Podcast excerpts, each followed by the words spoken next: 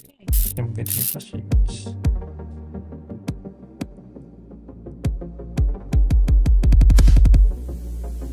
Okay, for top secret, we're gonna play two videos, and then we're gonna show off some of your latest designs. See you on the other side of the videos. Hi, Jepler here. You've caught me playing with my latest project for Adafruit called The Infinite Text Adventure with CircuitPython and OpenAI. Um, with this project, which is running on a PyPortal with a lovely case by the Ruiz brothers, uh, at every step, you get presented with four choices, and you touch the screen in one of the quadrants to decide what you do. And I think before we uh, go any further, we need a flashlight. The uh, guide I'm in the process of writing. The code is already up on our uh, GitHub. So if you're enterprising, you can check it out now. But otherwise, look for this project soon and create your own adventure using CircuitPython and OpenAI. All right, I think we need to check the pile of papers. Can't wait to see what happens next.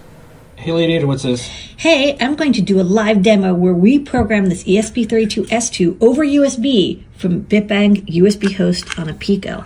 This is very exciting. So let's plug it in. Replace the tester. I gotta be careful not to get in the way of the Pogos. Make sure the board is on and press the button. So this is kind of neat because I'm using USB host to connect via ESP tool to the built-in ROM bootloader. I'm programming it with a gzipped um, test firmware, so it's actually stored in uh, the flash memory, not on a USB. Yeah, it doesn't use micro SD.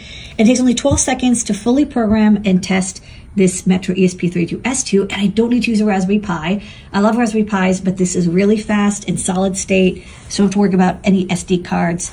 Uh, so this revision is coming to the store real soon with this new faster test. All right, and then here's the weather report. okay, um, so more PiCowbells. So since I was doing a lot of CAN bus stuff, um, I thought it would be fun to maybe um, whip up a CAN bus uh, PiCowbell. So it goes on a Raspberry Pi Pico Pico W and adds CAN bus using an MCP 2515 and a TJA 1051 transceiver and a little 5 volt booster. Um, you know, I think uh, there's no native CAN peripheral on the RP2040. I know that there's people who've kind of like bit banged CAN, but I think, you know, MCP 2515 isn't too expensive. I don't mind, you know, going with a chip. Um, so you have like a well-known chip and, and has buffers and is is no, you know, it'll it'll handle and make interrupts for you and you aren't um, bit banging it. Because um, I think uh, this is a good solution. So we're going to fab that.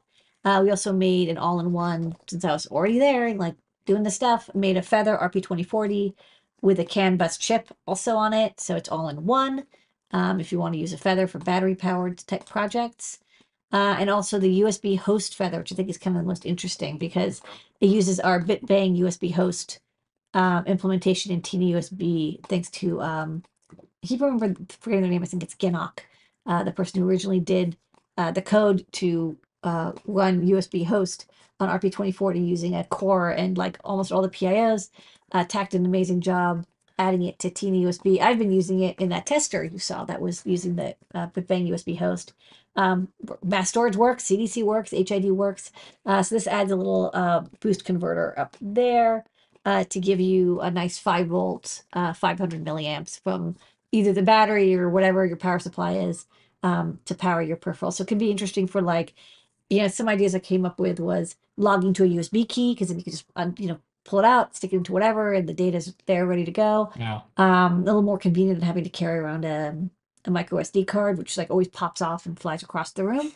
Um, that's what they do best. And then um, also a HID remapper, which I thought was neat, and some accessibility That's a projects good idea. where you know you can plug in um, you Yeah. know something that is not HID or you use a weird driver, And we'll make it inaccessible. and then it makes it or remaps it it moves it Yeah. around it turns into a modern device um because modern hid you know works with ios and android and ChromeOS but some older devices are like kind of weird Yeah. like a fun- lot of the accessibility stuff isn't, you know, it's been around for a while. So that'll be Yeah. a way to modernize it. this could be really neat so i'm kind of i'm kind of like psyched about this um i think it's kind of the weirdest of the bunch Yeah. um but i think has the most potential to be uh really cool Adafruit. retro stuff too Adafruit, the weirdest of the bunch. So tagline. Okay, that's top secret. Okay.